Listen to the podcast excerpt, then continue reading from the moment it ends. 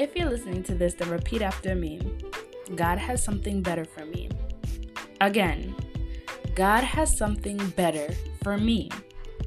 Happy Sunday, y'all. We are back with another episode of Growing Up with Sisters. If you're listening to this and it's not Sunday, it's still gonna be a word. So definitely keep listening because you're gonna wanna hear this. I'm your host, Morgan Walker, and welcome to Time Does Not Wait on You. So lately, I've been doing a lot of scripting, meaning going back into old episode files and updating them to fit more current times. And so this morning, I was sitting with God, and He has just been speaking to me over the past few weeks about a couple of things. See, some of us are in environments that we were not meant to leave, but to recreate, reimagine, and manifest a new vision. Some of you have been told to move, but are too caught up in your fear of what will happen if you trust in God that you choose to remain in a space that is no longer suitable for growth. Some of you have been hearing God speak to you, but keep questioning whether or not the signs are from Him because you don't know how to recognize the Lord's voice for yourself. And some of you have been doing what God has called you to do, and He wants to take you to that next level. But He knows you won't be able to manage the opportunities because you can't even manage your own time. I'm your host, Morgan Walker, and this is what we will be discussing right after this message.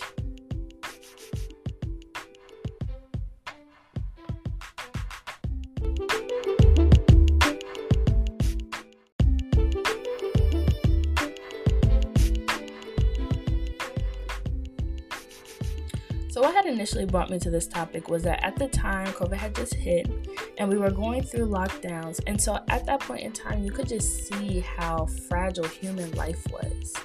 It was like, you know, whether or not you knew someone personally who had gotten COVID or died from COVID, you knew that millions of people all over the world were dying and there was very little to do about it. And so while the world was still, it gave many of us, including myself, a chance to reimagine our lives. It gave us a chance to reflect on what was working and what wasn't. But a lot of us have found ourselves in the same situations we were in prior to COVID because although we were able to reflect, we are still suffering from the same internal and mental battles as well as the same destructive habits. It starts with being still, but it doesn't end with being still. See, some of us have been a little too addicted to being busy. Busy with work, busy with kids, busy with family, friends, and just life. But when you're so busy, you may forget that God is still there waiting to speak to you. Hearing God's voice requires stillness. It requires time for isolation. It requires reading your Bible. And most importantly, it requires prayer, which essentially is just speaking to God. I know this to be true because I've been there. Lately, it feels as if I have 10 billion things I need to get done. And I feel like I'm wasting my time being still, knowing that I could use that time to be productive. But I have to ask myself, Am I even doing what God wants me to do? While I'm stressing myself over things I have no power over, complaining about a situation I once asked God to put me in, I'm wasting my time trying to gain control when God has been telling me to let go. But because I won't take the time to be still, I can't hear Him. Too many of us complain instead of asking God to give us what we want and need. I don't think y'all heard that. Too many of us complain instead of asking God to give us what we want and need. The Lord doesn't like complaining. You know why? Because it says that we are ungrateful. Think about it in the First Testament when the Israelites were led out of Egypt and were in the wilderness, and the entire time, you know, God is providing food, He's giving them water and shelter.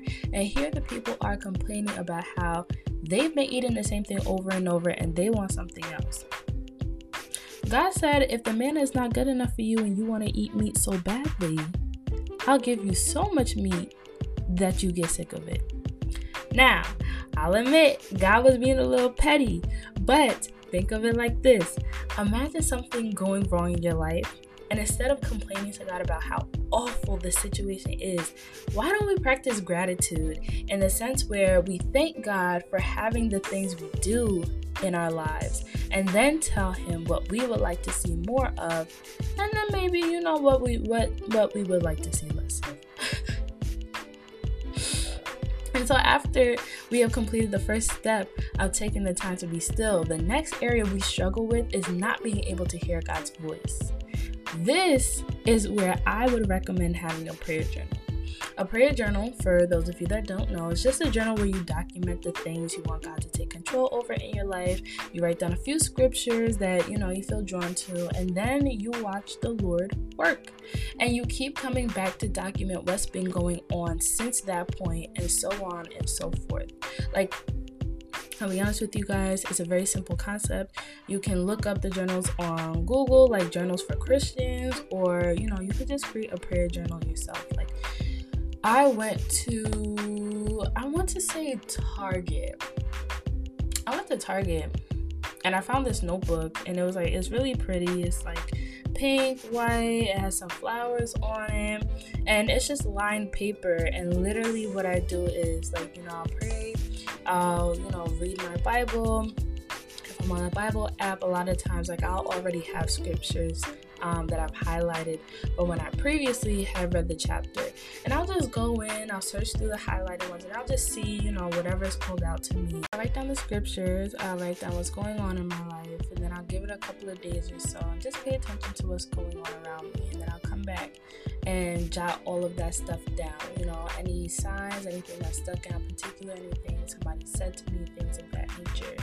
Um, and so I, I pretty much would just recommend that everyone start one, especially if you're a Christian or if you're somebody that you know is interested in in God and Christian faith, and you want to see how the Lord has been working and moving in your life. A prayer journal is the perfect way to to do so, because not only does it help you to identify how to hear God's voice, but it's gonna help you build your faith in Him the truth is that hearing God's voice is very simple. You know, God gives us thoughts, He gives us urges, God gives us confirmation through people, songs, sermons, scriptures. The Lord is always talking to us. Even something as simple as, you know, someone telling you you should read a book. And then you see the book pop up everywhere. And when you go to sleep, you have a dream and the title of the book is mentioned. That is a sign the Bible also says to test every spirit, which is, in a very minimal sense, just reading what the Bible says about something or, you know, praying to God for confirmation. And so we will be right back after this message.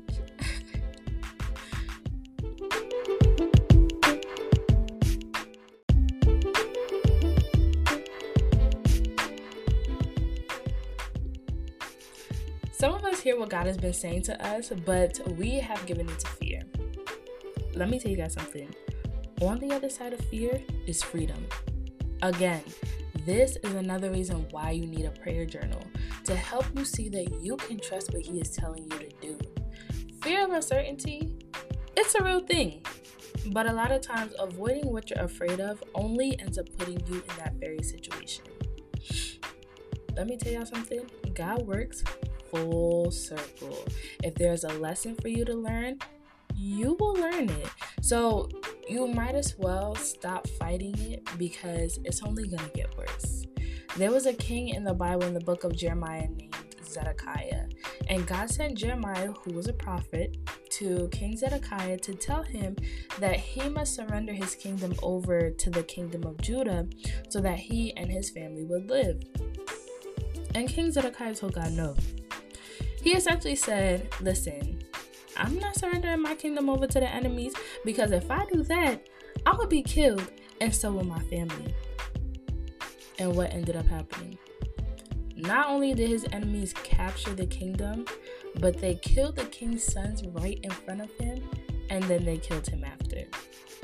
Now, our lives may not be as gruesome and dramatic as this historic event, But what I'm trying to say is, God is the only one who can see the big picture.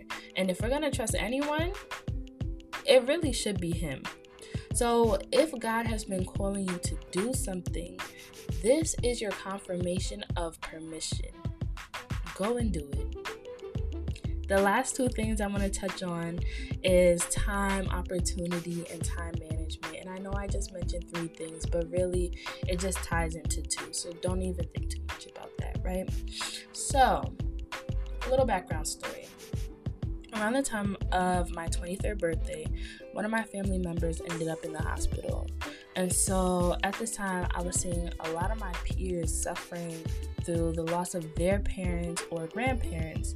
And so this was a tough and scary thing to watch because prior to the hospital situation, it just made me think, you know, like I'm really young and it would be devastating but also really scary to be this young and lose a parent. Like, I, I think that at any age it's tough to lose your mom or your dad, but definitely it's a different kind of loss um, when you're still a baby at life versus being more seasoned. At 21, 22, 23, even, you know, going into your 30s, like there's still so much to learn about life and so much to be taught. And so when my loved one ended up in the hospital, it shook me to my core. And at that time, like watching everything unfold, I was extremely afraid that I was going to be next. Now, thank God I wasn't. And God has blessed me with the chance to recreate our relationship into a better one because honestly, our relationship had much room for improvement, right? In fact, many of you listening may not know this, but at the time that I'm scripting this episode, I'm living at home and I was hell bent on moving out because I was feeling like, you know, after college, after living on my own for at least three years, there was no way I would be able to live under the same roof and get along with this person when you live by yourself, you know, you you kind of become um, a different person, and yet at the same time more of who you are. And then to go back to a situation that you know you haven't been in for a while it's like you're not the same person that you used to be. You operate a little bit differently. And so that kind of, you know, not even kind of, but sometimes that can just create friction. There's um, like a lot of room for bumping heads in a situation like that. And so I thought, you know what, this is my time. I'm about to stack my bread up. And when I get the chance, I'm going to be out of here. However, God had made it clear to me and emphasized it with the hospital situation that that was just not his vision for me. It was not time for me to leave my environment, but it was time for renewal and it was time for revisioning. And that's okay. That day was really a gift in disguise. And, you know, so speaking about gifts in disguise, I commend those of you who have been listening to the call of God and doing what you could up until this point to follow Him. But I am here to tell you that it's time to do better. God wants to give you certain opportunities, but He's holding back. And you're probably sitting there wondering why you feel stagnant, why God hasn't been talking to you. You're probably wondering, Lord, what do I do next? God is saying, learn how to better manage your time. See, one thing I have learned is that planners are not a school thing, they are a life thing. You aren't taking enough time for yourself because you don't know how to organize your time. You're exhausted because you don't know how to manage your time. And you're behind because you don't know how to manage your time. Now, I understand that as an adult, your life just moves, you know, at a much faster pace with so many things that need to get done. I get that time no longer moves the same in the sense that one minute feels more like 30 seconds than 60. You've got a lot on your plate, and it can be difficult trying to get everything done and still have time for yourself. However, you want more ease, you want more opportunities. Get yourself a planner Not one of them itty bitty pocket sized planners either. Get you one of them large notebook planners and start organizing your life. Then watch how God shows up and shows out. Period. This is the time to be taking care of ourselves, investing in our future, and building better relationships with the people around us. I must say, looking back at this year, I noticed how much mental space I was creating to worry about things that had little meaning and things I had no real control over. If I could go back in time, I would tell myself, hey, Everything you're worried about right now has already been taken care of in the future. So stop stressing and do what you can. Focus on enjoying where you are and who you're with. You may never get the chance again. Our life tomorrow is not guaranteed, and our time on earth is limited. We only get a certain amount of time to be here with the people we are here with and do what we are here for. This is all we get. What are you going to do with it? Y'all, that's it for today's episode. I really hope that you learned a lot. If you enjoyed this episode, leave a review, DM me, tell me what you think. Follow me on Instagram and on TikTok at Going Up with Sisters. And definitely stay tuned for next week's episode Scarcity Mindset. I cannot believe that we are already about to be halfway through the season. That is crazy. we got, mm, I believe, another six more episodes to go. So, yeah, make sure you're staying up to date. Um, and so, yeah, next week's episode, Scarcity Mindset How You Are Living in Lack When God Called You to Live in Abundance. And so, until next week, ciao for now.